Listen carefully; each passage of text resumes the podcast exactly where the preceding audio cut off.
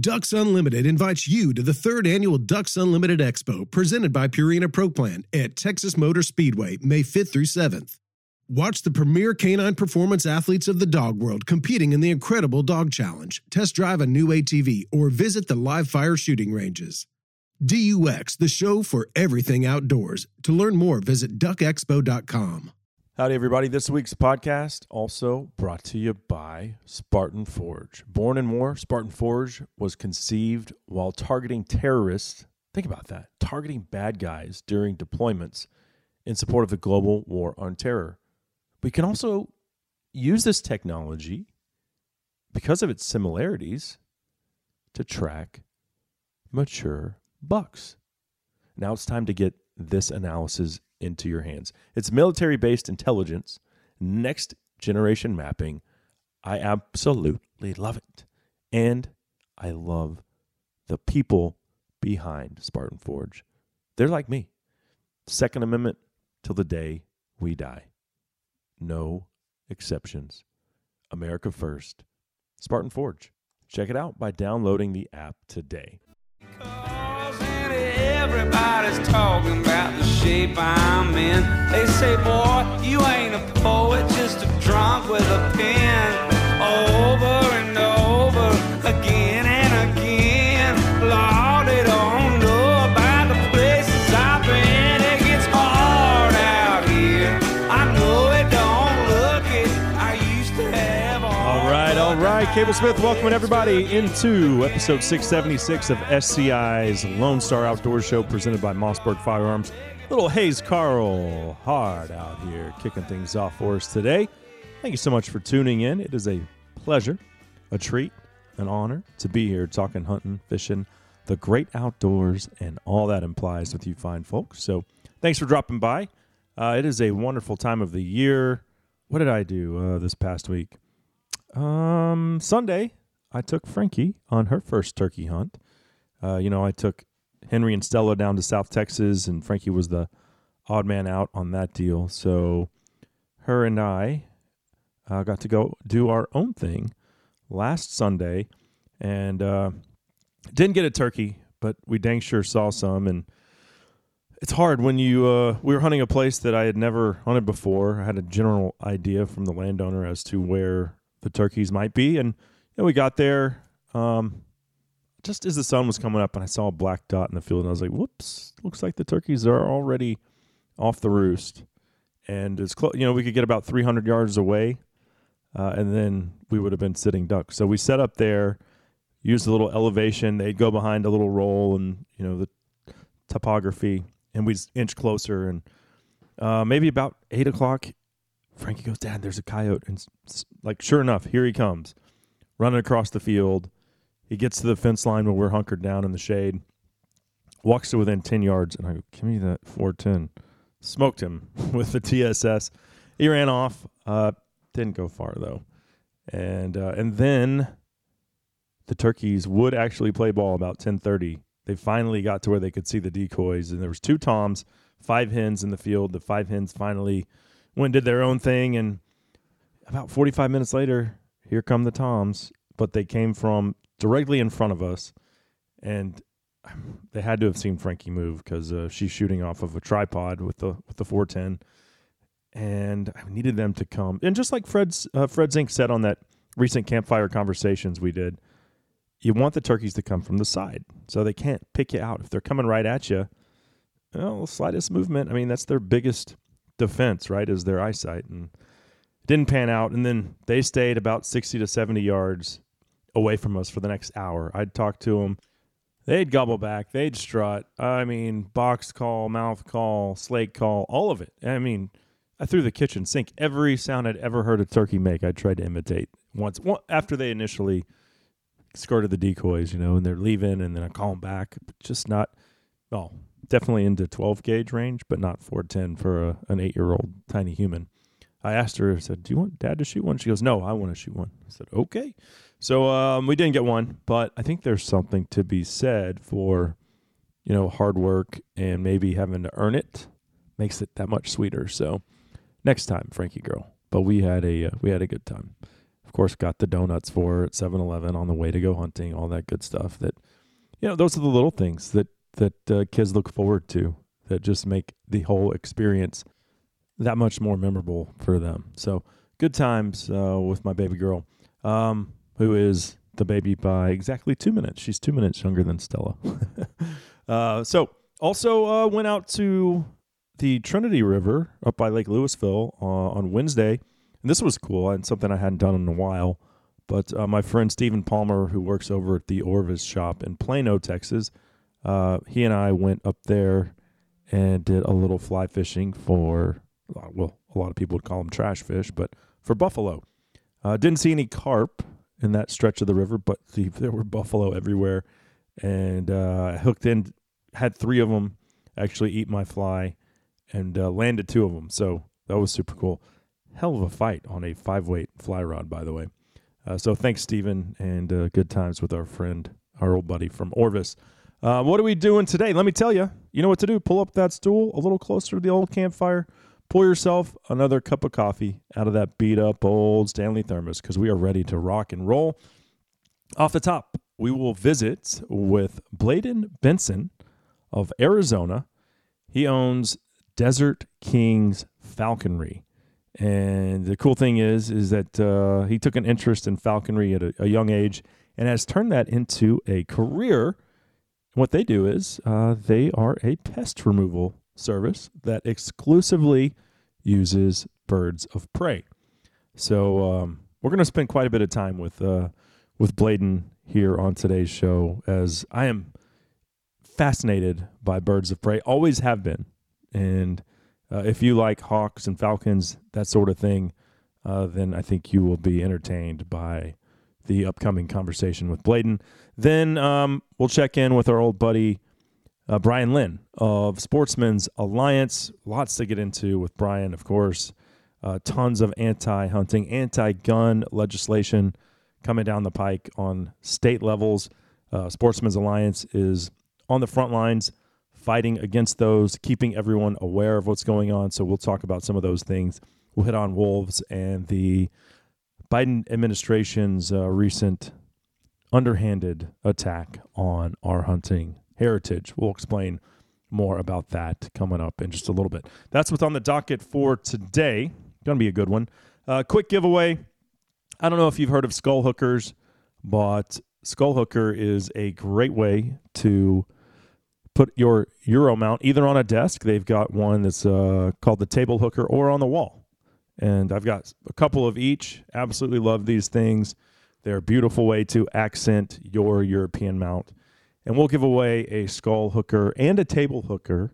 So that's uh, mounts for two of your whitetail or mule deer Europeans. Uh, all you need to do is email skull hooker to Lone Star Outdoor Show at gmail.com super cool and practical way to display your Euro mounts. Um, let's knock out that break up next.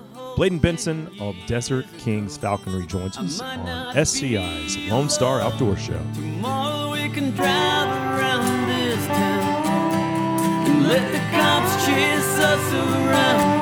The past is gone, but something might be found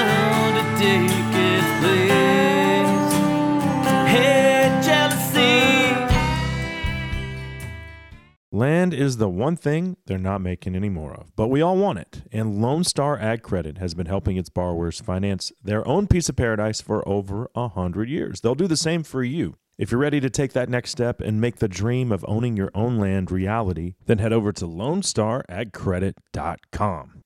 Hey guys, Cable here for Armasight. If you're looking to light up the night, whether that's with thermal or night vision, then you need to head over to armasight.com. That's where you can find all of the thermal and night vision monoculars, uh, thermal weapon sights, and of course, night vision nods. Yeah, those cool looking helmets, the one that I have. Yeah, buddy.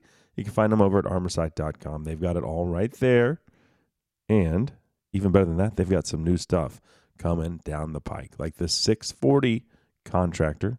I've got the 320, 640, even better. You can find it all at armasight.com. I'm Chris Letzinger, online sales manager at Cinnamon Creek Ranch here, reminding you we're not your typical archery club.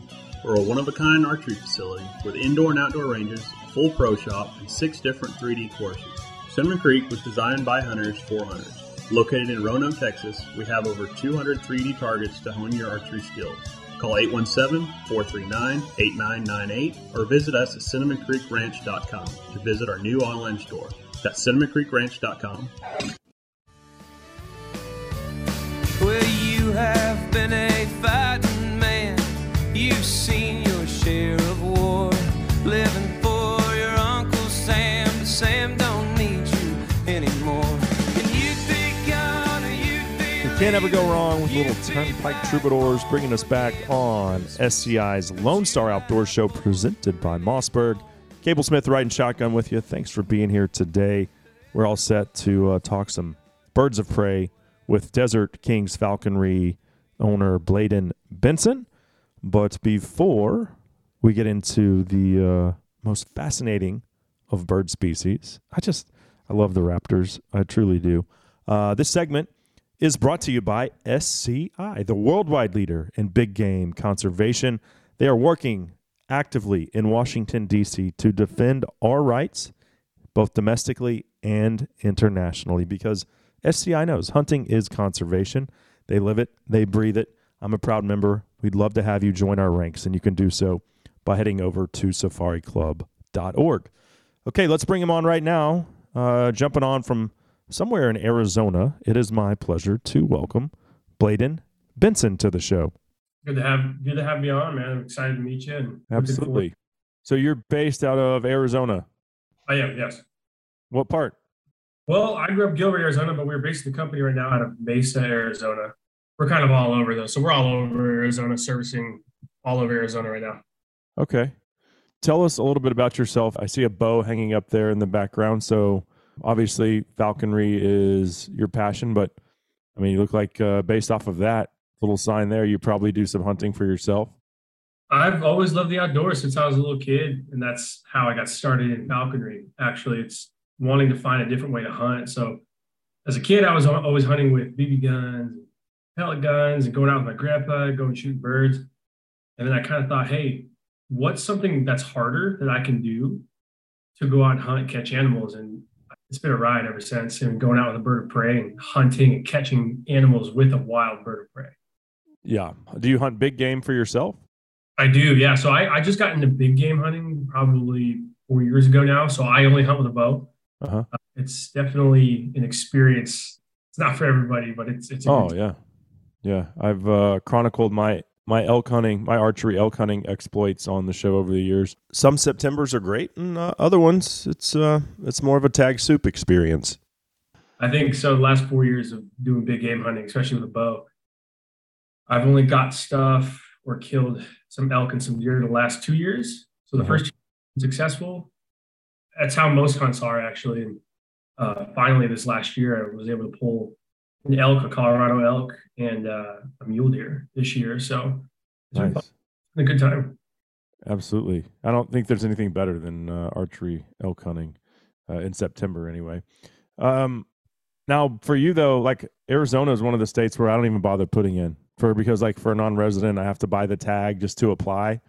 I'm like, and and it's so competitive. Like I'm 41. I would have needed to have. You know, I basically would have needed my dad to start applying for me. You know, by the Yeah. time I draw, I'm going to be like uh, in a wheelchair.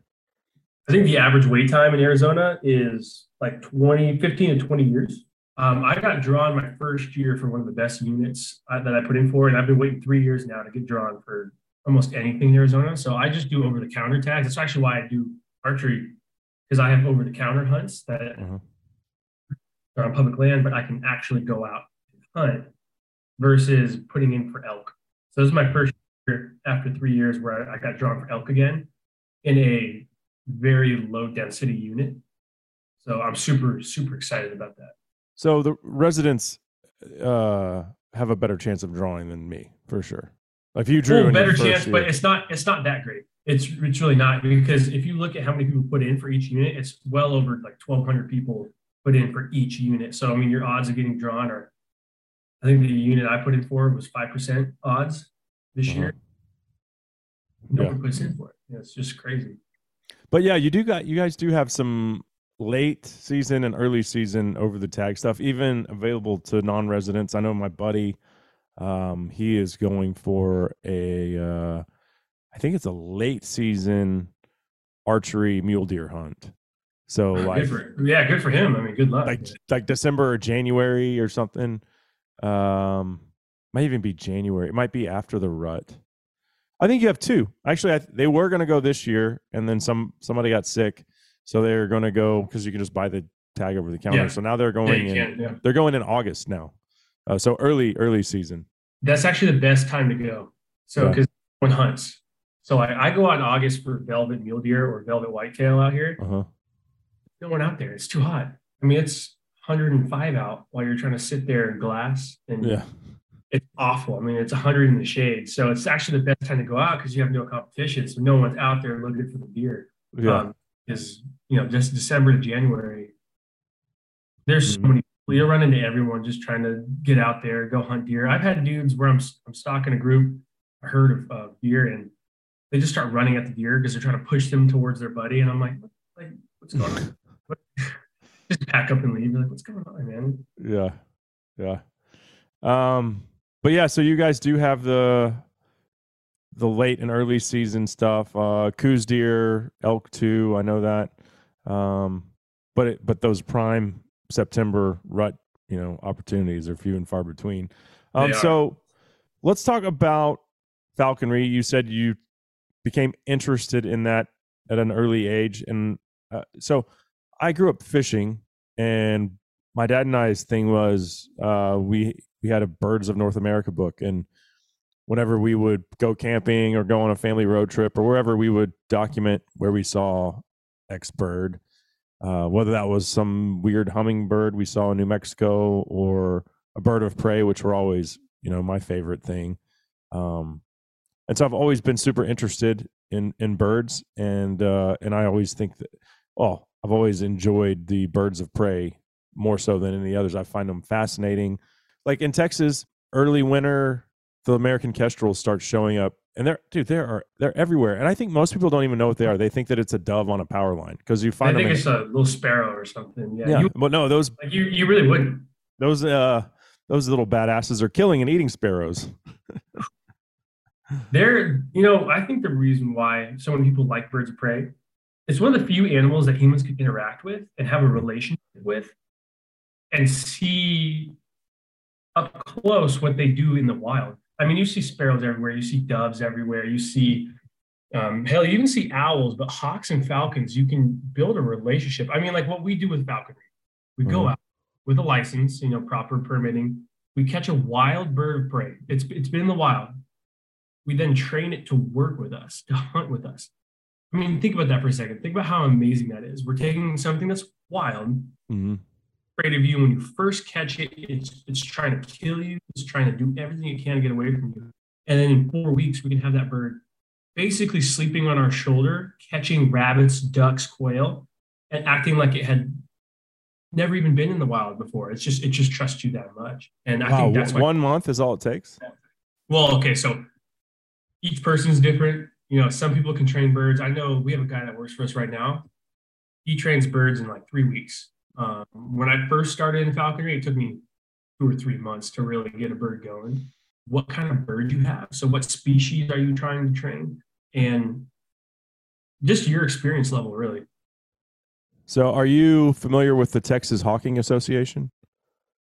I'm not, but every state in uh, in the U.S. has like their own Texas uh, uh, Falconers Association, or there's Arizona Falconers Association. There's the California Desert Hawkers.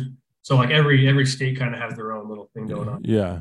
Oh, I was just curious. I've hunted uh, ducks with them quite a few times uh, with the peregrine uh, falcons, and that's a super exciting hunt. Um, and It's you fun. can, you know, it's a social thing. Like you just glass up a pond that you have access, you know, permission to hunt, find some ducks on it, and then sneak over the dam. You can even get a retriever involved if you like have a flushing dog or something. You know, it's uh, but it's it's like dove hunting because you can have as many people as you want. Really, uh, you don't You have can. to be. You got guess when you're stalking up on, on the tank dam trying to flush the ducks up, you have to be quiet. But other than that, it's a pretty social uh, sport.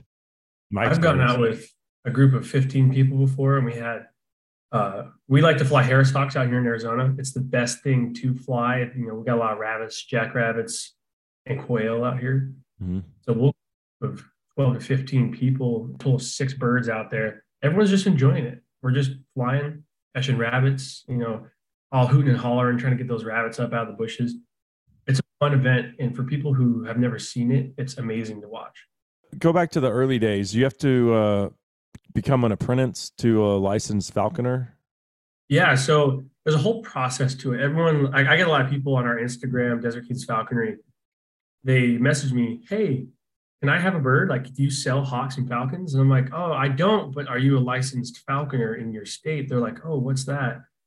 So we have to become licensed through the Game and Fish or your your local Game and Fish for a falconer's license, and then they have to come out, check your facilities, and make sure your facilities are up to date, they're proper for the birds, the birds are going to be kept safe in them, and then you have to go out and get a sponsor. So someone who's been doing falconry more than two years, that's willing to train you, talk with you, and be with you through the whole journey for your first two years of your apprenticeship.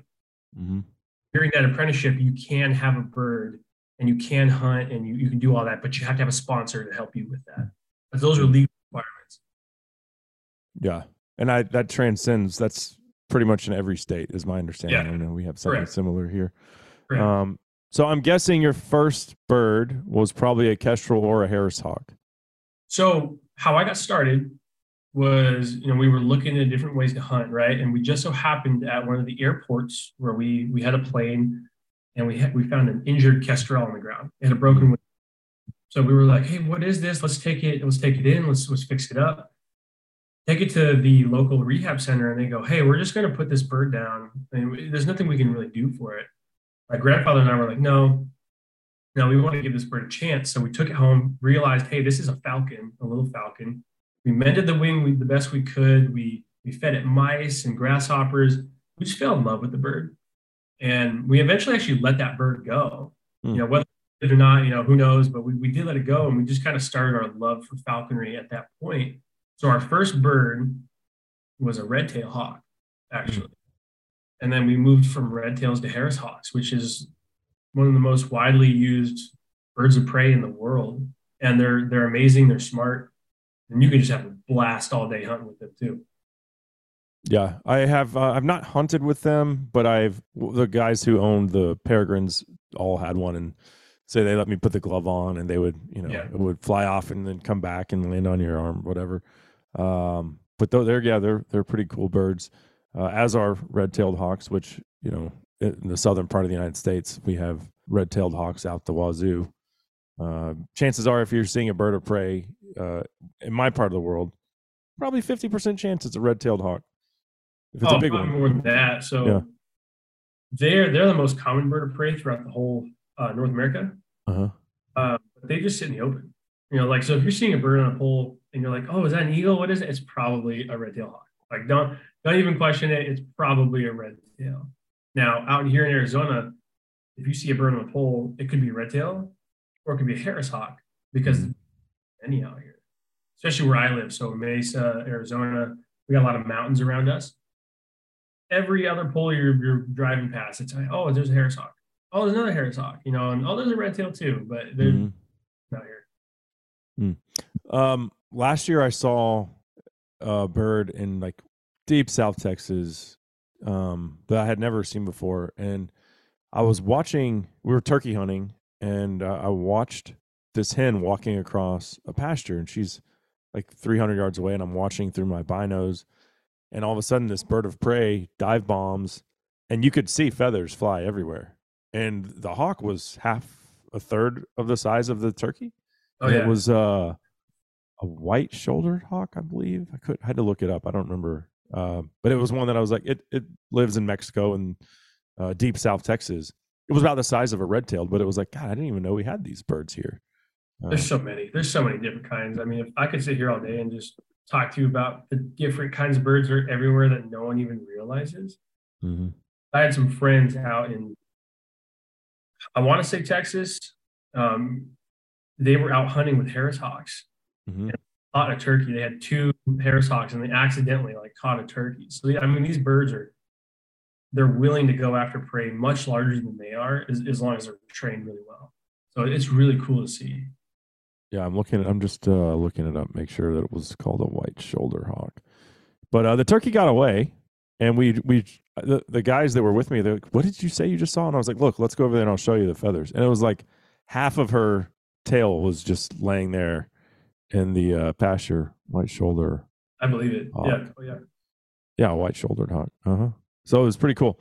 Um, let's take a quick break here, Bladen. I want to come back and really dive into what you do with Desert Kings Falconry, providing a service to both uh, the commercial and residential uh, spectrum.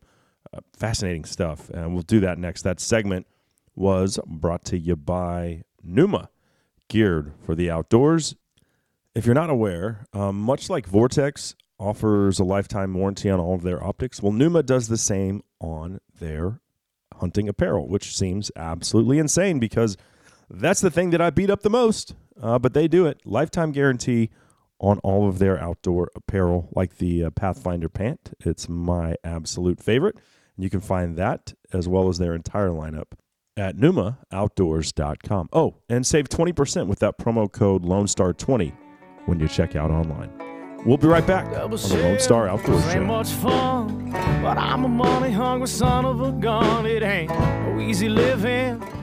Looking for a thermal hog hunt near DFW? Then Three Curl Outfitters has you covered. Offering fully guided thermal hunts just minutes south of Dallas, guide scout daily to put you on the bacon. Using thermal imaging technology to hunt feeders, crop fields, and river bottoms, you get unlimited hogs and no kill fees. Visit www.3curl.com. Also offering corporate hunts and food and lodging available by request. Book at 3curl.com or call 214 455 0940.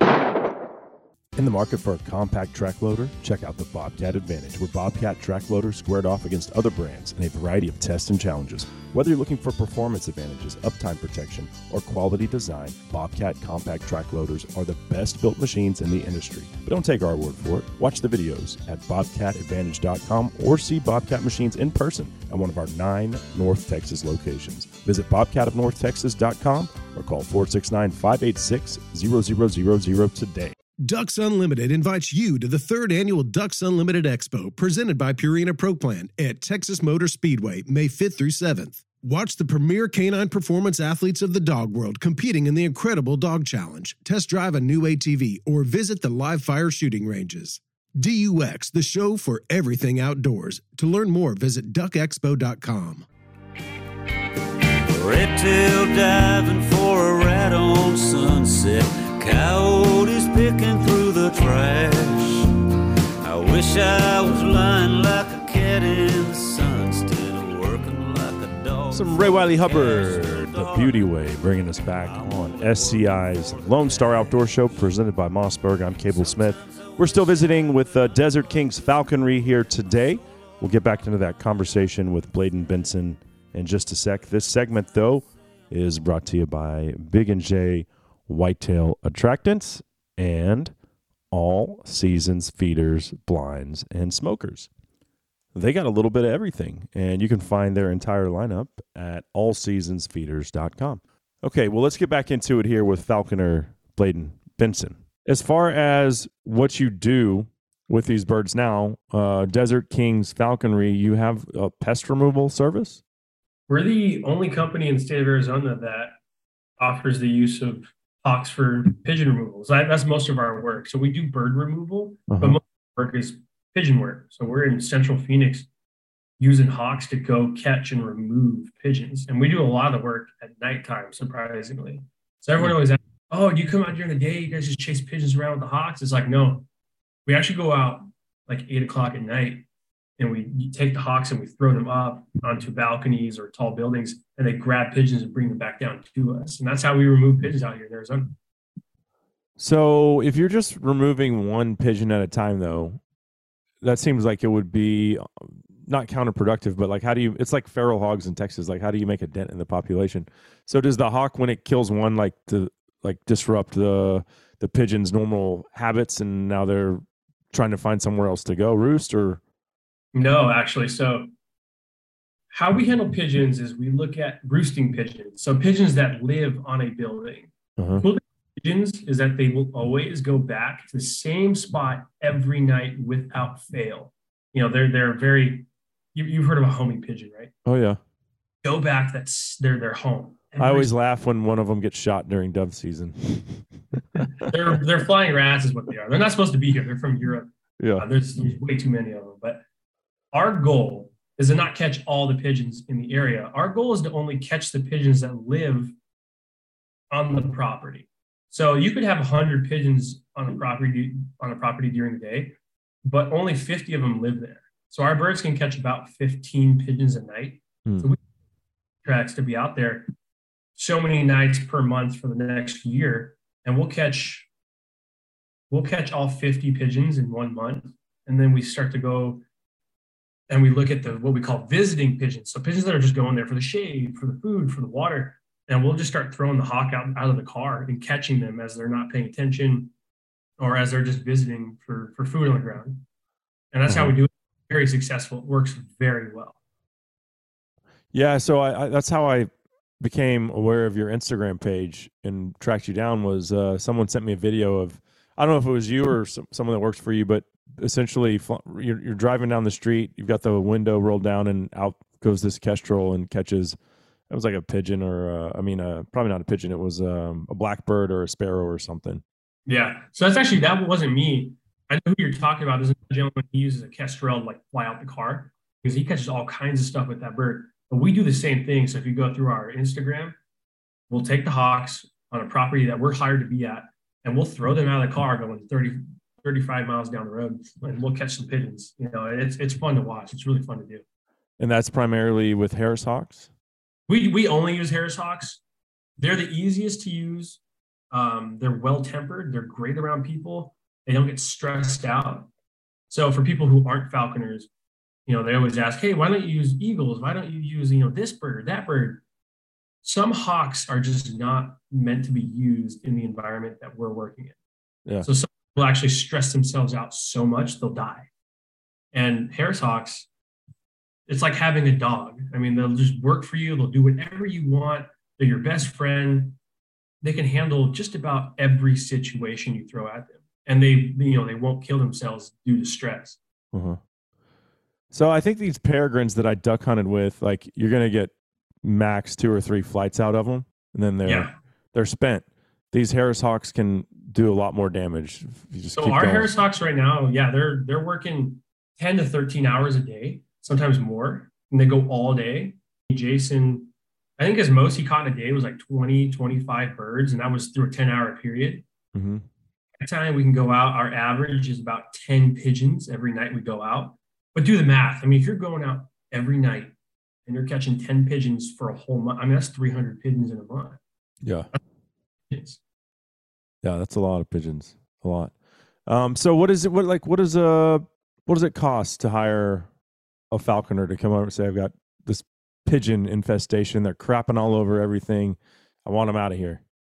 so we we charge $88 an hour, but we do both residential and commercial. So we price out the commercial differently it's going to take time, huge property. A lot of times we'll get like a whole entire neighborhood to hire us. So we got to service 600 homes in the course of six months.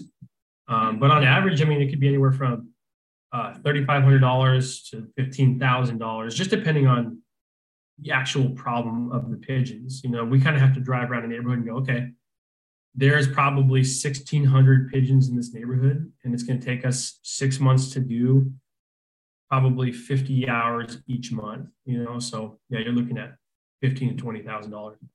Wow. So there there's money to be made there. Is this your full time job? This is what I do. How I support my family. This is how I support my hunting trips to Colorado, which my wife hates, but you know, we, I, so uh, this is what I do full time. That's awesome.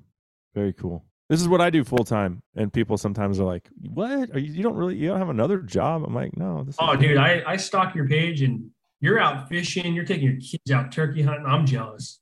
I'm, I'm like super jealous. I'm like, this guy is living life right here, just going out. And, Well, they uh, they're to that age now where they're really starting to enjoy it. So, um, and it makes me happy. I don't, I've pulled the trigger a lot of times in my life. Uh, it gives me more joy to watch them have success or failure. I mean, they're they're Yeah. young, so there's failure involved too. But uh, yeah, uh, I get more pleasure out of that than than pulling the trigger myself. But don't, I mean, don't get me wrong. I'm still going to pull the trigger because I like that. Yeah, it's still fun. Oh yeah. Like I'll take my kid. My kids are still young, so I got I got four kids, all under the age of three. But Oh my know, gosh, do you have twins? I do have twins. And Yeah. so, okay, how old are the twins? So I got a three year old, my oldest, and then I have a two year old, and then I have two twins, and they're four weeks old. Today. Oh my gosh. It's been a crazy month. Yeah, I'm my uh, I, I have identical twin girls that are eight years old. They're, Oh, they're you told me that actually. Yeah. yeah, they're they're sweet on their dad. I'll tell you that. Uh, I that's uh, there's nothing like a little girl. Um, but also. So, you got all boys. yeah, I got I have four boys. Yeah. Well, see, then the cool thing about that is you don't have to worry about all the other penises in the world. You know, Dude, I, I only got to worry about four penises. right? You, you got you got to worry about all of them now. I know. You don't I have to know. there. I'm not. go. I know. I'm not excited about that. That uh Yeah, but I have but a I lot mean, of guns. I'll be like, hey son, uh, have her home by ten. Also, have you seen my gun collection? It's There pretty you go, there you extensive. go. I don't gotta worry about that. I don't gotta worry about that. But Uh, uh, so- I'll tell you one thing I do gotta worry about is my three and two year old. They're feral. oh They yeah. are- they're insane. Like I had to before we started this podcast, I had to go outside and make sure they weren't trying to kill the chickens we have outside. Uh, I mean, they're sweet boys, but they just chase them down and they're like, "Oh, this is hilarious. Let's throw it against the brick wall in the backyard. Let's let's see." like, oh my gosh, you guys are crazy. well, you know, wars were won with with boys that turn into men. Kind of a Yes. you know, there's a little bit of uh barbarianism in all of us. It's just how you harness that How as you grow up.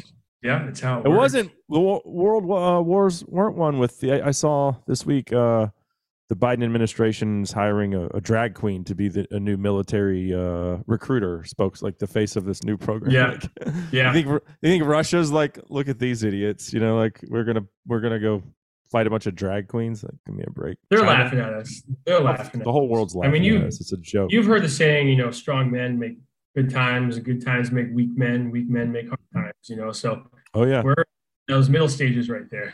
So, there's no doubt about that. Um, So are some I know you said you only use Harris Hawks. Are some individual birds like too stubborn? You're like this one just let's just let this one go back to the wild because it's just it's not cut out for this. yeah. So It's feral, like your boys. Yeah, yeah. There you go. We do run into birds like that. Uh, Mhm. It's few and far between with the Harris Hawks, but we buy all of our birds. So all of our birds are captive bred. They're bred in captivity. Mm. We buy, we raise them since they're little, you know, couple week old chicks. And for example, we just got rid of a female bird in our team. Her name was Freya.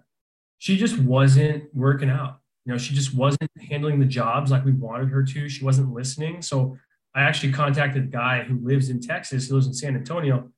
And he came out here. He picked her up. He bought her. And now she's catching Egyptian geese and mallard ducks, you know, off of lakes and rivers that he's hunting near his house. Uh-huh. No, she just needed a change of atmosphere, a different type of work. She wasn't an abatement. You know, what I do is called abatement, where we remove birds for work. But he took her and he put her in a falconry setting, you know, where they're just hunting. They're just going out, they're just focusing on what they can catch for the day. And she did great, but she just wasn't a great fit for our company.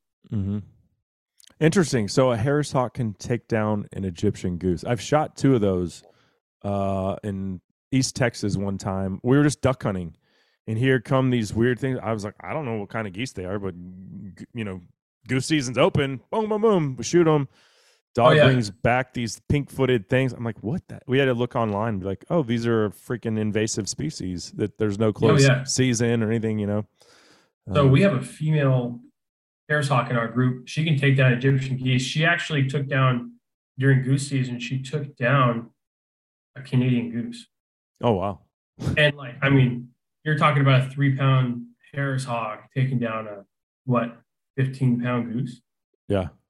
It was a wild ride. It was crazy to watch, but she did it. She brought it down, and we were all laughing. We ended up taking the goose and just letting it go. But Um, it was a crazy thing to watch. It really was. It's insane how strong they are. Um, I watched this video, so I wanted to ask you about injuries to these birds. And so one of the guys that I was hunting with uh, for ducks, his peregrine uh, cracked her her beak, and so you know had to like use some kind of composite stuff to try to get it to heal. But it was a major injury. Then I see videos of just in the wild uh, things like golden eagles trying to take down a, an adult chamois, which is like I don't know, probably weighs sixty pounds, right? I mean, it's a small. Oh, it's, it's wild. Yeah. cervid, but it's a lot bigger than a, an eagle as far as weight and strength would go. And then I see them tumbling head over heels down a mountainside. Eventually, it lets go. It's like I, it- you know, I can't. I mean, the video is like two minutes though. This is crazy. This sequence, and uh, it lets it go. And I'm thinking this thing just rolled down the mountain. It's, I mean, do we have broken wings? What um, are injuries a big part of what you guys do and have to deal with? It's something we have to be aware of. I mean, we're out working these birds like they would in the wild, even more so than they would in the wild. And you're going to risk your bird getting hit by cars. I've had birds get hit by cars. I've had birds get attacked by other wild hawks and die. I've had birds get grabbed by coyotes while we're out in the field. I've had people try to shoot my birds. I haven't had a bird yet die from that, but I've had people try to shoot them with BB guns or shotguns. Hmm.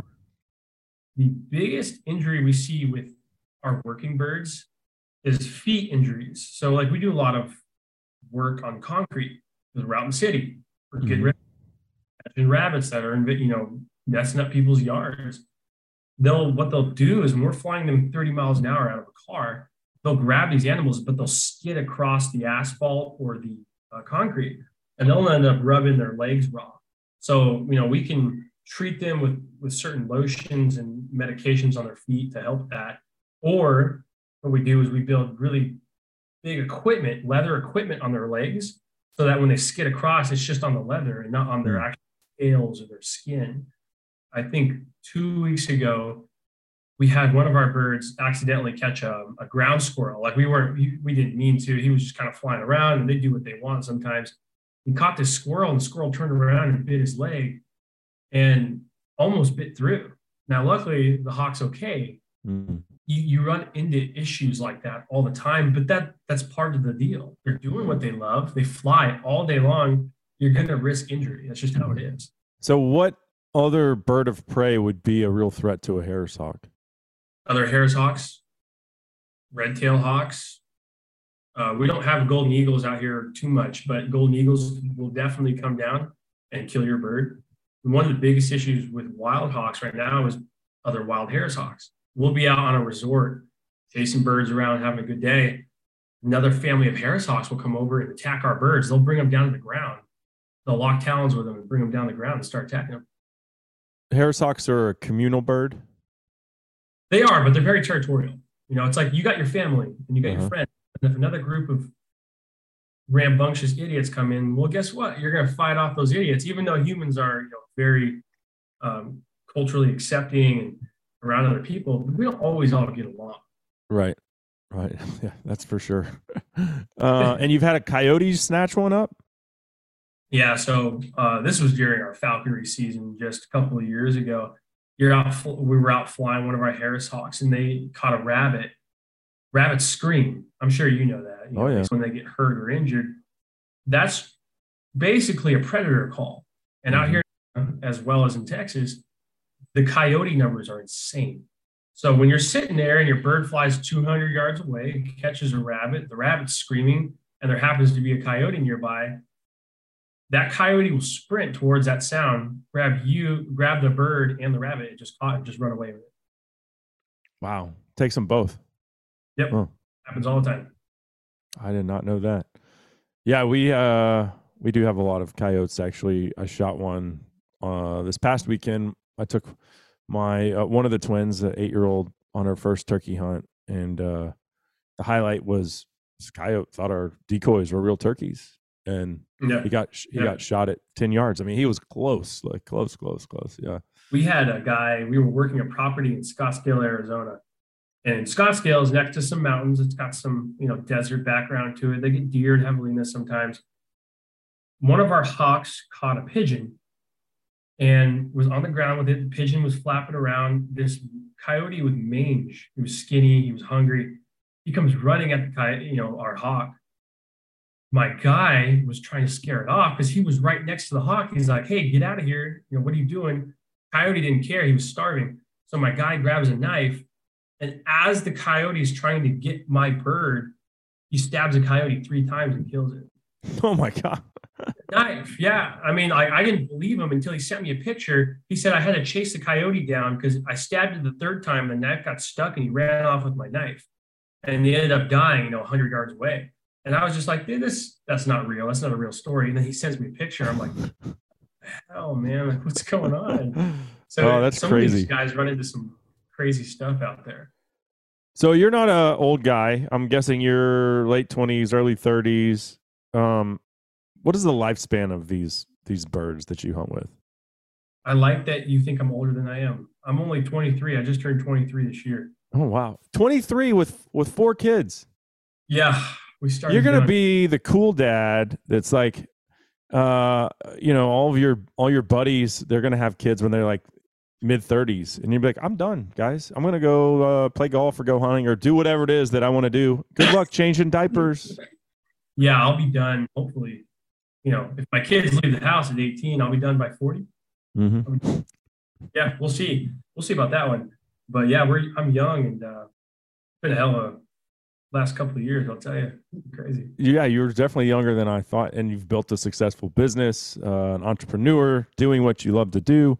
But so back to that question though, what's the lifespan on on the uh, Harris Hawks or or or a Kestrel? Or I, I really have no idea how long these birds live.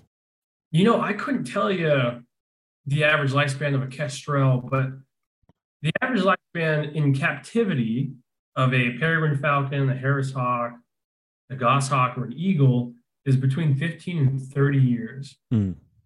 We had a Harris hawk out here. He just died a couple of years ago, but he died at 45 years old. Oh wow, Yeah, I think right now the oldest Harris hawk that's out there is I think 38. He's still actively working. Huh. But in the wild, if you're outside and you look and you see a hawk and that hawk is five years old, that hawk's doing pretty good. I mean, that's it's a hard life out there for a bird of prey. yeah, fascinating. Huh. What about um, what about places where bats are like a, a big problem? Like I've got a bat colony that moved in. Yeah, I haven't gotten any calls about bats. I tell you. I, um, I would say we need to be careful because I know they carry a lot of diseases, and that's something we have to look after for our own birds. So we catch pigeons all day. Pigeons are nasty, especially in the city. They're covered in grease from dumpster diving, and they have all kinds of diseases. So we have to continually check the birds and just make sure they're okay. So we take all the birds in every year to get a checkup. You know, we go to the vet, their feet, they take a blood sample, they go through their mouth and everything, just make sure, hey, this bird doesn't have West Nile, this bird doesn't have bird flu. It is something we have to be aware of, but I've never gotten a call for bats. I don't think we have a huge issue with bats out here in Arizona. Um, I just was wondering because I mean, I, we have bats in my neighborhood. In the spring, you can once once the sun starts to go down, you can see oh, there's bat, you know bats just flying around. They gravitate obviously towards um, lights where bugs are you know congregated. Yeah. Um, but one of the coolest things I ever saw when I was younger, growing up, and like I was telling you, my my dad and I were pretty obsessive with just seeing, and especially the birds of prey. But we went to Carlsbad Caverns in New Mexico, and you could watch all the bats fly out. It's like one of the largest bat colonies in the world. And then all of a sudden, there's 20 hawks in the air, and they're just picking them off, you know, just. And I think they oh, were they can do it. Oh yeah. Probably uh probably Harris hawks and definitely uh red-tailed hawks. I don't remember what other species there were, but uh, it was pretty cool to watch that. They can do it. So I'm sure if we got a call out here for bats, yeah, I mean they could they could do it. I just never have. So I like I don't the versatility of these Harris hawks. I mean, we catch everything. We catch pigeons, starlings. Our birds will catch grackle every now and again. They'll catch ducks when it's duck season, geese when it's goose season. We've done rabbits, quail, mourning dove, collared dove. You name it, our hawks have caught it. Do the Harris hawks typically catch the the birds out of the air, or are they catching them when they're on the ground It's a- or, It's a mixture of both. uh, on the 90% roost? the time, it's on the ground. Okay. I mean, that's just that's how they hunt. Uh-huh. Hunt in the air. Hawks hunt on the ground, especially Harris hawks. Harris hawks are meant to hunt lizards, snakes, rabbits, mice, the occasional bird. But our birds get the drop on the dove and the quail when they're really low to the ground.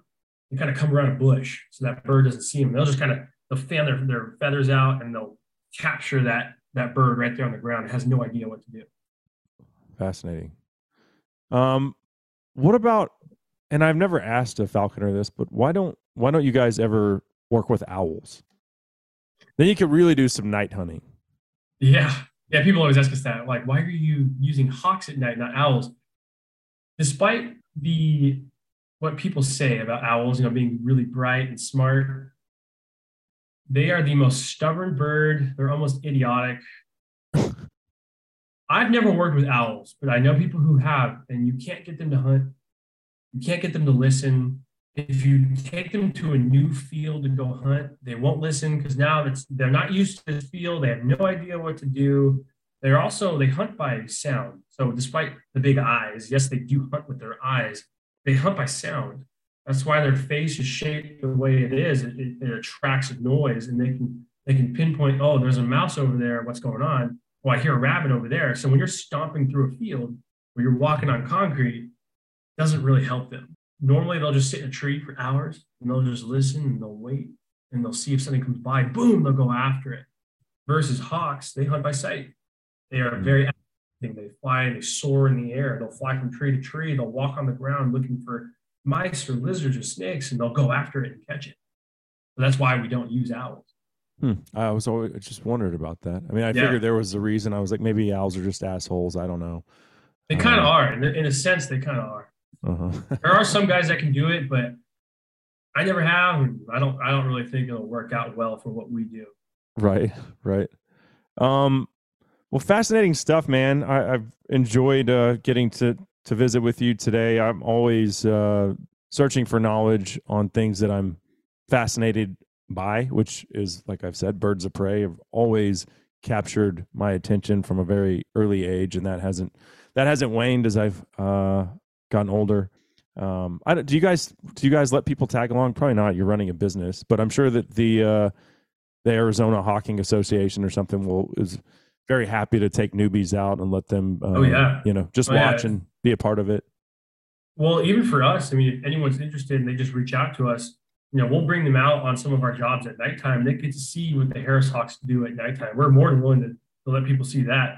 Um, if people are out here are interested, yeah, look up Arizona Falcons Association. They're a great um, association to be a part of. They'll take people out for hunts. They'll find you sponsors. They'll they'll teach you and show you how to get into falconry. Because sometimes that's the hardest step is how do I get into falconry and how can I pursue it? If you're in another state, look up um, your local falconer association. You'd be surprised at how many people actually practice falconry in your state. Yeah. Well, it's a fascinating thing to see. So, highly recommend uh, if you do get the opportunity to uh, take advantage of that. The Instagram is Desert Kings Falconry. Uh, website, same thing, desertkingsfalconry.com. Uh, Bladen, man, it's been a treat visiting with you. Thanks so much for jumping on. And if I'm ever uh, in the Phoenix area, I'll hit you up and tag along, see these Harris Hawks in action. Enjoy. Great talking with you. So there you have it, Bladen Benson of Desert Kings Falconry. Uh, for no other reason than I'm fascinated by that stuff, and uh, hopefully you guys learned something or thought it was equally as interesting as I did. Coyotes stealing your your bird of prey. That would suck. Ugh, make me get a predator call out. I tell you what. That segment of the show brought to you by Mossberg Firearms and the MC2 SC 9 millimeter EDC. That's everyday carry. And uh, yep, you can get it double stacked, single stacked. It takes it's actually uh, compatible with Glock magazines as well. And you can find the uh, 9 millimeter MC2 SC right there at mossberg.com. Coming up next, we'll check in with our good friend Brian Lynn of the Sportsmen's Alliance on SCI's Lone Star Outdoor Show.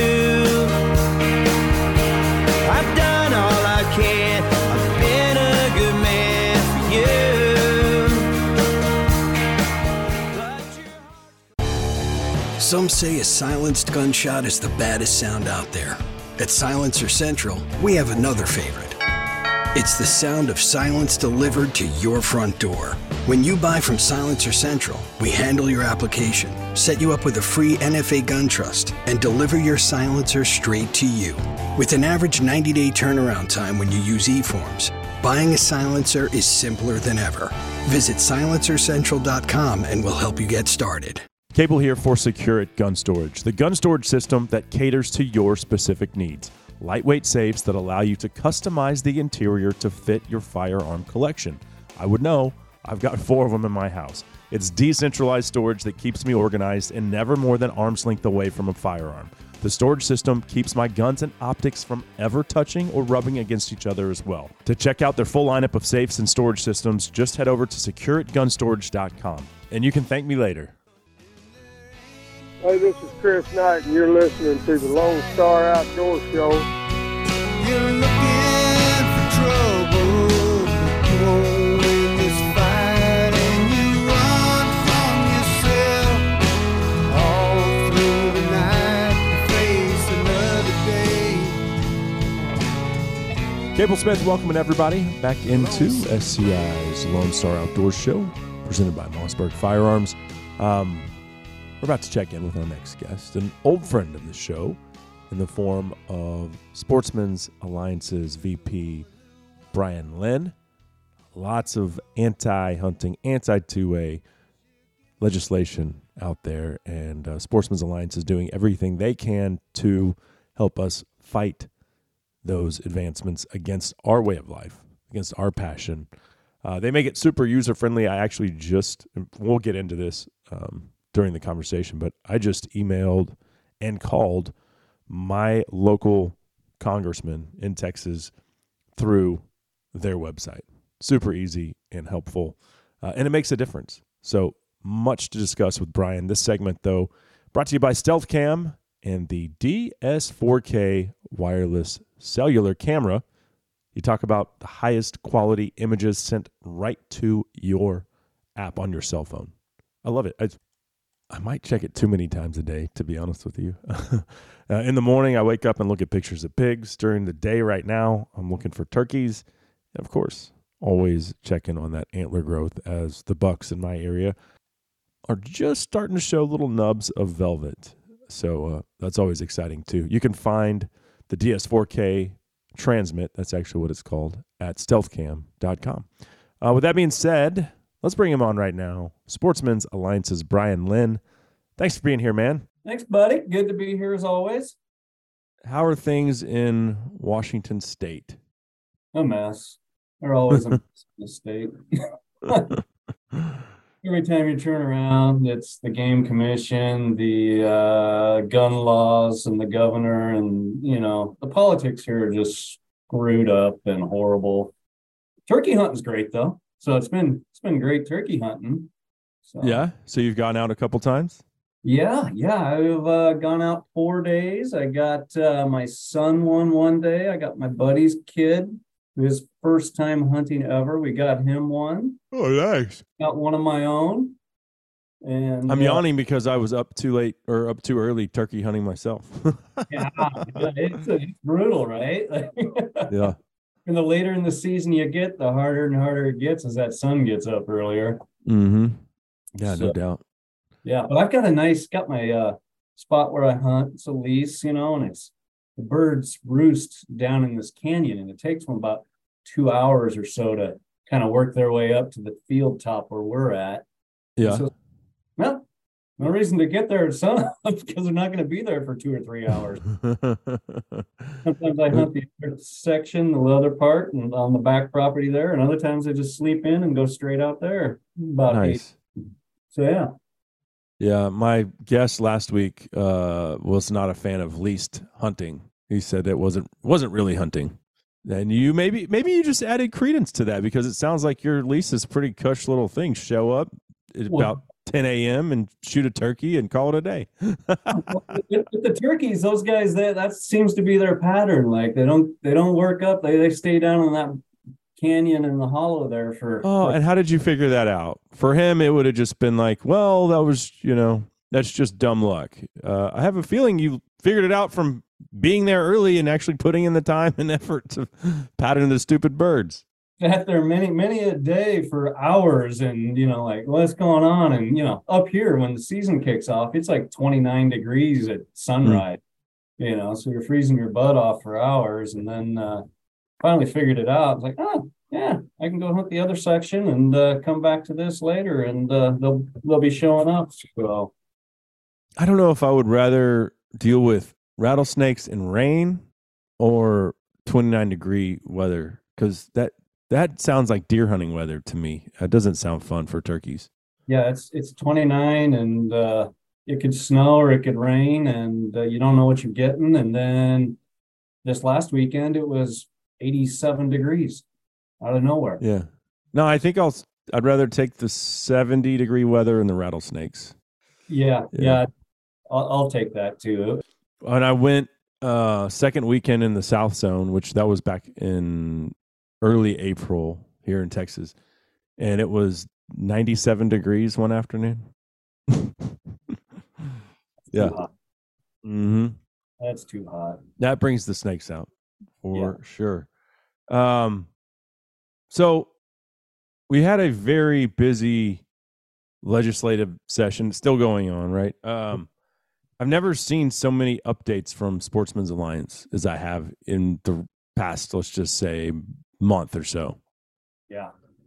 Yeah that's uh that's a combination of things. Uh our our government affairs team todd who came on now i don't know a year and a half ago has just been cranking it out. He's got his team in place now and they are just they got their thumb on that pulse and they are cranking copy out cranking alerts out.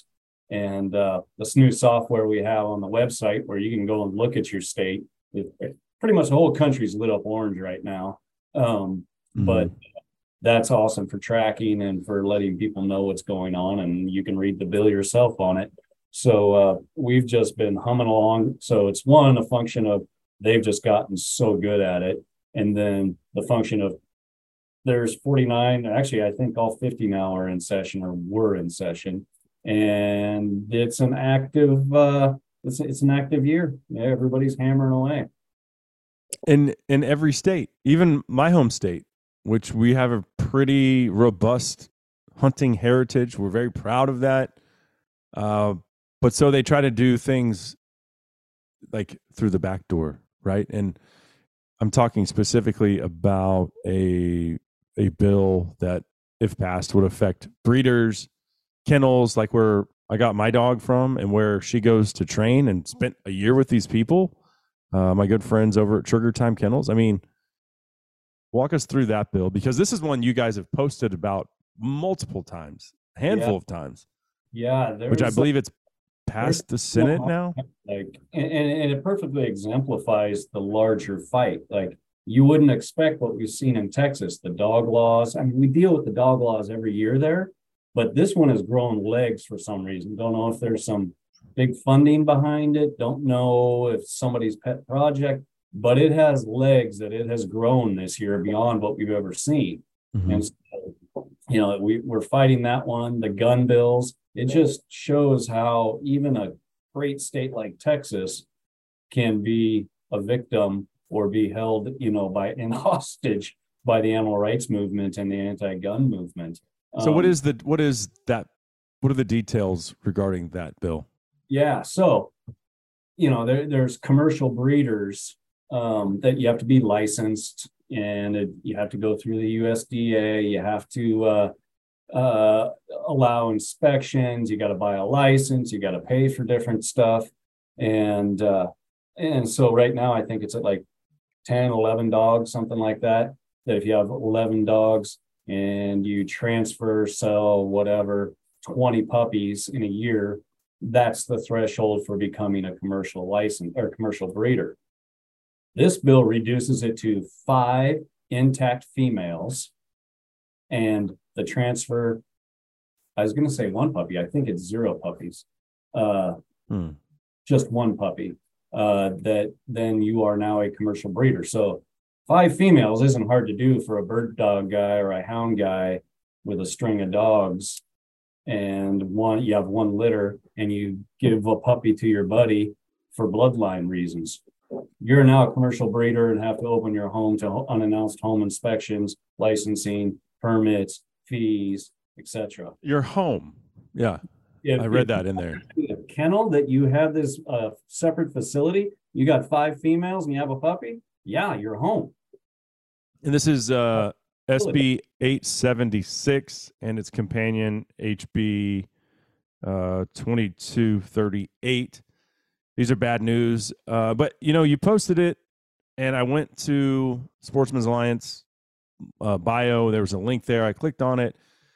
It took me right to the place where I could find my representative, and I called him. And I, I someone answered the phone. It wasn't him, uh, but you know his assistant or whatever. And I left a very detailed message and told him why these were bad for sportsmen. And uh, so it, it was such a user friendly experience. I didn't have to type out some lengthy email. Um, you could do an automated right there through the system. It, it whatever you want to do. Yeah. But I think we always say, you know, email, call your elected officials. It really does make a difference, though. And it sometimes I think it falls on deaf ears. But like, how else can we make a difference? Well, that's the number one way that we can.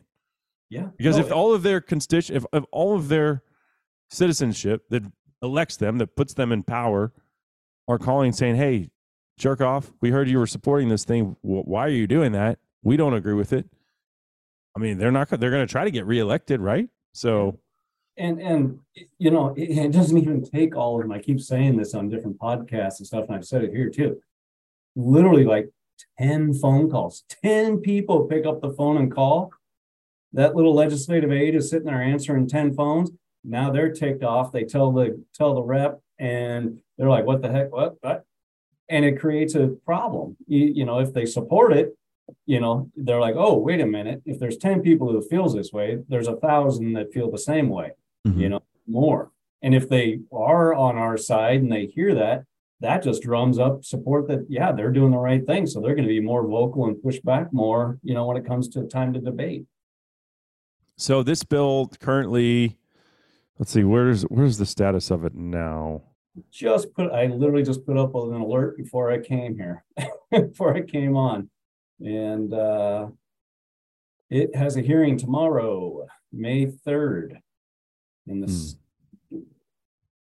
oh no sorry that's nevada. I'm getting my states. Yeah, Nevada's got its own anti-hunting dog stuff going on. Um, year for for dogs uh tethering has been a big issue this year.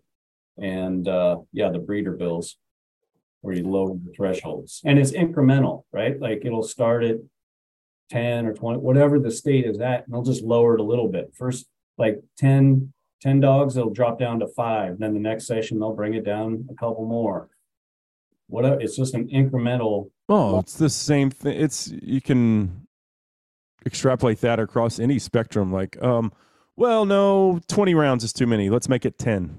Uh, let's make it mm, max capacity for your magazine should be eight. which is what new mexico did this year So yeah, so New Mexico did did indeed do that.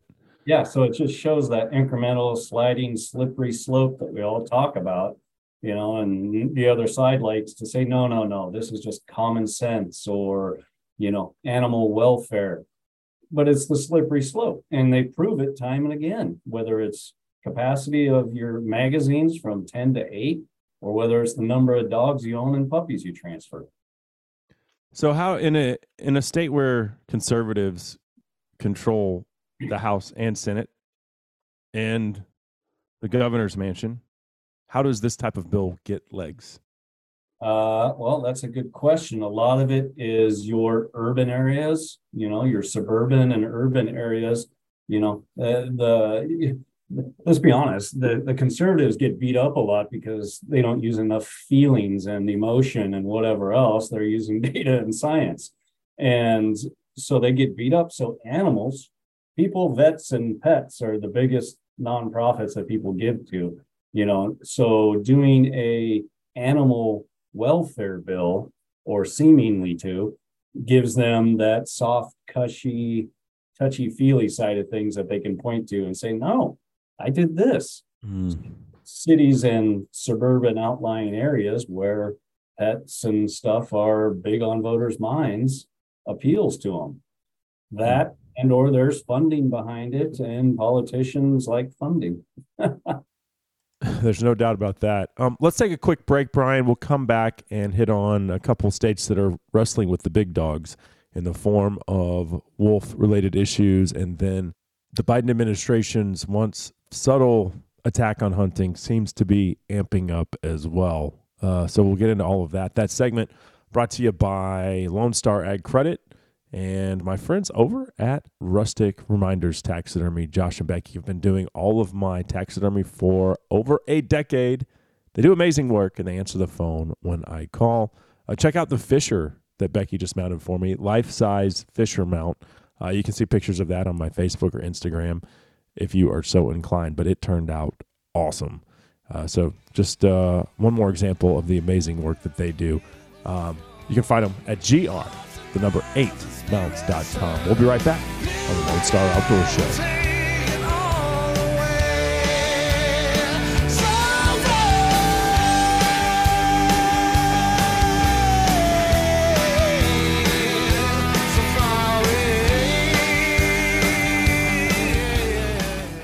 Time to tell you about Protekt products. Veteran owned and made in the USA, Protekt makes your water work harder for you in the field. They have a hydration electrolyte formula for endurance and replenishment. It's perfect for elk hunting, right? Uh, energy formula for when you need an extra kick. Immunity for optimizing the immune system. And one of my favorites, the rest formula to ensure deep sleep and proper recovery. All the formulas are liquid, so they mix instantly in your water bottle or CamelBak. And the cool thing is, they don't gunk them up like a powder with that messy residue. They also have an easy to use line of mineral sunscreen for quick and odorless application and all day protection in the field. For more info, head over to protekt.com to see their entire lineup. That's protekt, P R O T E K T.com. It's that time of the year where you might want to try to kick off a new year with a fitness journey. Cryo and More has all your holistic healing needs with cold therapy, heat therapy, and pressure therapy, which shortcuts the time you have to spend recovering from your workout or minimize the muscle soreness you feel from physical activity. Cryo Skin is a body hack that speeds up the death cycle of the fat cells using non invasive technology that uses heat and cold to eliminate fat cells. Your greatest wealth is your health. Visit cryoandmore.com or head over to the location off of Virginia Parkway in McKinney. Hey, this is Nick Mundt from Bone Collector, and you're listening to the Lone Star Outdoor Show. Sunshine came. You rode stone, you broke the Our very own Whiskey Myers bringing us back on SCI's Lone Star Outdoor Show presented by Mossberg Firearms. Cable Smith here with you. We've still got Sportsmen's Alliance's VP Brian Lynn here with us today. We'll jump back into that discussion in just a second. First, though, I want to take a second and tell you about the brand spanking new Razor HD 4000 GB from Vortex Optics. Whether you've got your sight set on a backcountry elk hunt or uh, just ringing steel at extreme distance, the all new Razor HD 4000 delivers all the range, ballistic, and environmental data you need for absolute accuracy. Best part? You'll get 10% off the new Razor GB 4000 by using my promo code Lone Star 10 when you check out at eurooptic.com. All right. Uh, well, Brian, thanks for sticking around. Let's go ahead and uh, let's talk wolves. All, an always controversial issue. And let's head to Colorado first, a place where, I'm not going to lie, uh, I hope that people's pets get eaten every day by wolves. Uh, well, I wish the wolves would move into Denver and Boulder. Probably who's going to be affected are the good rural folks who didn't vote for wolf reintroduction. But anyway, it is coming. That cat is out of the bag, and uh, and like I said, hope their cats get eaten. if you voted for wolf reintroduction, I hope your pet gets eaten. Sorry, I'm not sorry. You know, I just don't have a lot of empathy for people who uh, base wildlife management on emotions rather than science. But anyway, I digress. Wolves are coming. They're they vote the general population voted to reintroduce them to fundamentally destroy the most robust elk herd in the lower 48 in the process. Um, that's happening. But what has been in the news a lot is the plan. So they're coming. How are we going to manage them, or are we going to manage them? Uh, where do we stand there? Because there's been a lot of updates on Colorado wolves and the status of the uh, management plan. Because the antis are trying to get something passed to where the wolves will never be taken off of the endangered species list, and so there won't be any management. But I don't know exactly where we are right now.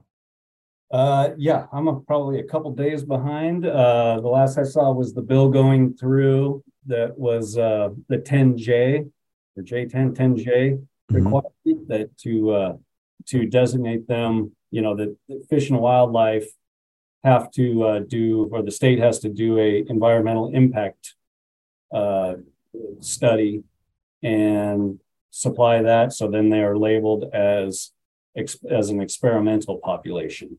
So it's, it gives greater flexibility to the state to management rather than strictly uh, endangered species stuff that the other side will use as leverage to keep everything from happening. Has anything that was supposed to help wildlife been hijacked to the extent of the endangered species list?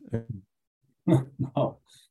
it's it's been hijacked and anytime somebody calls for reform the other side says they're trying to you know rape pillage and destroy wildlife and our natural resources and everything else there are tens of millions of dollars being made off of the endangered species act by multiple organizations primarily center for biological diversity but Humane Society gets in there too and they're in there with the wolves and the grizzlies leading the way but uh, CBD is just. I mean, at one time, I, they had a when Trump was in office, they had a Trump tracker, and they were showing they were suing. There was a lawsuit a day against Fish and Wildlife. I think in a five-year period, they filed something like 323 lawsuits. Tens of millions of dollars a year being made off of this by sue and settle organizations like Center for Biological Diversity and the Humane Society of the United States, wolves, grizzly bears, CBD, you know, they they love to go after anything and everything, fishers, snails, lizards, fish, you know, anything they can sue on. Uh, I think uh, in a five-year period, I think it was, uh, they filed something like 323 lawsuits against Fish and Wildlife, and were the the uh, Department of the department. So, uh, so yeah, they're they're hijacking it and using it for for their own good. Yeah, well, I mean, that's what those organizations exist to do is raise money and then sue the hunting Yeah. community essentially or state, you know, state or uh, federal Yeah. wildlife, fish Just- wildlife, Site. Go to Center for state game Biological agencies. University's website and look at their lawyers. It's just a list of lawyers. And we're talking like good schools, Duke's, Columbia, NYU, law schools. You know, they're smart people, sharp. you know, we mentioned Colorado. They're doing the same damn thing in Minnesota, where they're trying to get a forever ban on wolf management. Like they don't even manage wolves anyway, but they're trying to make sure that we never can. Yeah, yeah. So, you know, there there's the people in Minnesota, the uh the animal rights movement and those politicos that are on their side see that they're running out of moves. Like this is a chess game we've been playing for 20 years here. You know, it's coming down to the end game. There's going to be some stuff coming pretty soon, you know, that will hopefully, I say that after 20 years, hopefully get them delisted. But the politicos and the animal rights movement in Minnesota see that possibility coming. So they're putting a bill through. And it's not a bill, a standalone bill. It was snuck into the omnibus environmental spending bill. So it's just one little piece of hundreds of pages, you know, that will say, no, if they're ever delisted federally, we're still not going to hunt them in, in the state. Hmm. And yeah, nobody's going to hold up a huge bill over one little piece. Yeah, so that's why it's so alarming is because other states can look at, you know, if Minnesota gets this forever ban passed, then okay, now here's the new playbook. And, you know, Wisconsin or Michigan, which also have way more wolves than they're really set up to support. Uh, you they, they can do the same thing. And, and and the one thing about this is Or New is- Mexico, because guess what? The wolves are going to come from Colorado into New Mexico. What is their plan? They didn't ask for wolves. like, Well, so you know, it, it, the- the real sticking point, especially for the Minnesota thing, is that it's not a standalone bill. We aren't getting a say. Nobody's getting a say in this. It's been tucked into a larger, broader spending bill. So Mhm. it's unless they bring it up in committee, there's no discussion about it. It just gets folded in, and they have to vote up or vote down on this hundreds of pages that affect a lot of other things. So it's, you know, this is the political trickery that we're seeing here. it's the pork. Yeah. Well, and then, you know, we're talking about suing, uh, I believe it was, yeah, Center for Biological Diversity, talking about Colorado wolves. Now they filed suit against the uh, Forest Service to protect any wolves that in- leave Colorado. to end hunting. So if they cross over a border where it's legal to hunt, they want it stopped there. So this allows them to, you know, within any area, geographical area, wolves cover huge territories Mm. they can make the argument in court that these are Colorado wolves and need to be protected, can't be hunted. Therefore, you can't hunt any of the wolves. Yeah. What a mess, dude. What a mess. Um, last thing to hit on here, and I- you know, you try to tell hunters you make a difference with your vote. I knew it was a bad sign when he put Deb Holland Howland in as uh, Secretary of Interior. She's not a fan of sportsmen. She's a preservationist, not a conservationist. There's a big difference there. Yep. And uh, you know, she's been bad news. Now, um, this week there was a special on Fox. Uh, our mutual friend Ben Cassidy over at SCI um, spoke on sportsmen's be- the behalf of, of our community, but it's become very clear that you know two years later, Biden's and I don't even think Biden knows. I don't think he's mentally with it. He doesn't even know what's going on. He just wants to eat his ice cream and have someone change change his diaper for him. But whoever's pulling the strings has let let it come out like, hey, it's pretty clear it's an anti-hunting agenda. Uh, a lot of that has to do with possibly banning lead shot on federal wildlife uh, management units, and they were doing it like, uh, you know, it, on new units. They were like, okay, here's a new WMA. We're going to make this one mandatory, no lead shot. My interpretation of what came out now is that they're going to try to implement this on existing ones as well. Uh, yeah, yeah, you know, and this is, you know, we, the Sportsmen's Alliance sounded the alarm on this a year and Mhm. a half, saying, this is, hey, pay attention, everybody, here, here it is. And we've been fighting the whole thing the whole time. And, uh, yeah, first it, it goes back to Trump's expansion onto, uh, different refuges, like twenty different refuges when he expanded it.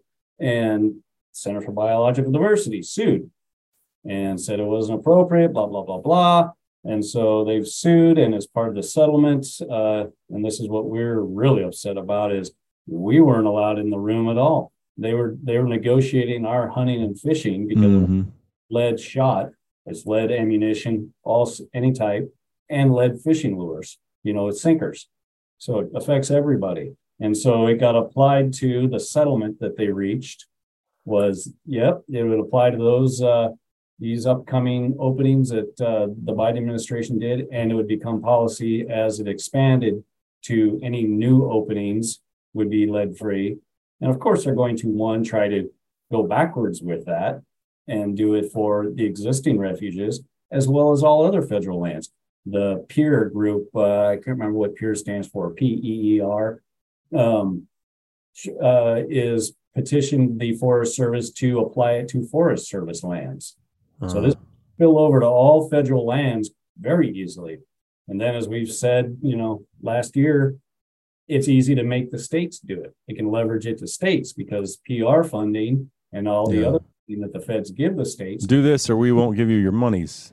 they can withhold those monies if they don't follow the guidelines. They can't tell them what to do, but money speaks. So if you're holding withholding tens of millions of dollars from the states, of course they're going to follow those. So it can easily spill over to to public lands, all public lands. And we've talked about this over the years, and I've talked about it with you, and I've talked about it with other folks within the hunting community. But there's no scientific evidence to support that we need to ban lead shot on WMAs or uh, BLM lands or Forest Service lands because we don't manage these populations on an individual level. Meaning, okay, you know, and ducks, waterfowl separate. We saw it was causing a problem, so we changed it. Okay, we don't see that this is a problem because it isn't. Um, if one, let's say, bald eagle gets lead poisoning because it ate the carcass of uh, uh, an elk that was left in the field and ingested some lead. Number one, I don't think that eagle, unless someone can prove to me that, that it's true, is going to ingest enough lead in one feeding session to kill it. Number one. Number two, if it did kill it, sorry about you, eagle. Your one eagle. How much money and habitat was saved by taxes on lead ammunition in the grand scheme of things? Is one eagle. Sucks. I don't want any animals to die. I I, I don't. Uh, but how much good is being done because of affordable? Well, I, it used to be affordable ammunition, uh, but the most affordable option. And you know, you talk to people like my friends over at Kent Cartridge, and they're like, "Dude, if they do something like this, we can't flip a switch and make all of our our Dove or Target loads non-toxic overnight. It's going to cost us millions of dollars to switch our machines, to find uh, new suppliers for the components, and then who's it going to affect? It's going to affect the consumer at the end of the day because prices are going to go up. Yeah, definitely. You know, and and man, there's a lot of different prongs here that you just hit on right there. You know, one one of the studies they the other side. I could do more. I could do more. one of the studies they lean into there is that you know it's impacting eagles, and the study was something along the lines that well, it's not you know killing all the eagles, it's just slowing their growth, which they've also expanded more than they've been around. But bald eagles are doing pretty damn good. Yeah, yeah, you know, and so, like you said, we manage at the population level. Uh, you get into the supply and demand. There's a reason lead shot is more affordable. I'll say I'll put it that way. more affordable is because it's more plentiful. The, right. the more uh, the, the, more exotic metals are not plentiful. That's why they cost more to begin with. Mm-hmm. You, you, want another argument that was uh, interesting to me? The guys at Federal, I was talking to them. All of their shot that they use from lead is from uh, reclaimed car batteries. Right. You mentioned that last time, which is fascinating. Yeah, and then the non-toxic stuff they have to import from overseas. Um, right. So, like, there's so many different variables in this and pieces to it, but the one variable that's constant is that if there's the lead ban, there, and we're all forced to use non-toxic in air quotes, these other metals, the price is going up. Uh, there's just no way around it. Supply and demand and economics. And they've already gone up so much too. Like, and then as prices go up, participation drops. It's just fact. That that's the key right there. As prices go up, participation drops.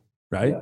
And that's the end game for them is how do we undermine hunting without just banning hunting? Well, we get less people participating. We have less support because now there's less hunters and we have less opposition as we try to steamroll them into oblivion in the name of protecting animals who ultimately will lose because yeah. you're not protecting them. We are. yeah.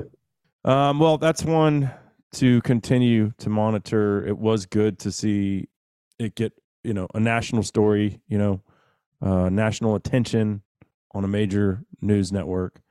Uh, so that was encouraging, and we we certainly appreciate all that you do at Sportsmen's Alliance. All you all your team does. I think it's thirty five dollars for the year to become a uh, a member and support this organization that I mean, Sportsmen's Alliance does way more than $35 worth of good for me individually. You know, like I, I wouldn't, and I do this for a living, but it's, it's so easy. I just follow along on your social stuff and then I know everything that's going on. Yeah. And if I want to contact uh, a representative, you make that easy for me as well. So there's no reason not to support Sportsmen's Alliance, I guess is what I'm saying. Exactly right. Thank you. 100 times. no disagreement. yeah. Well, Brian, I look forward to our next visit, man. All right, buddy. Thank you.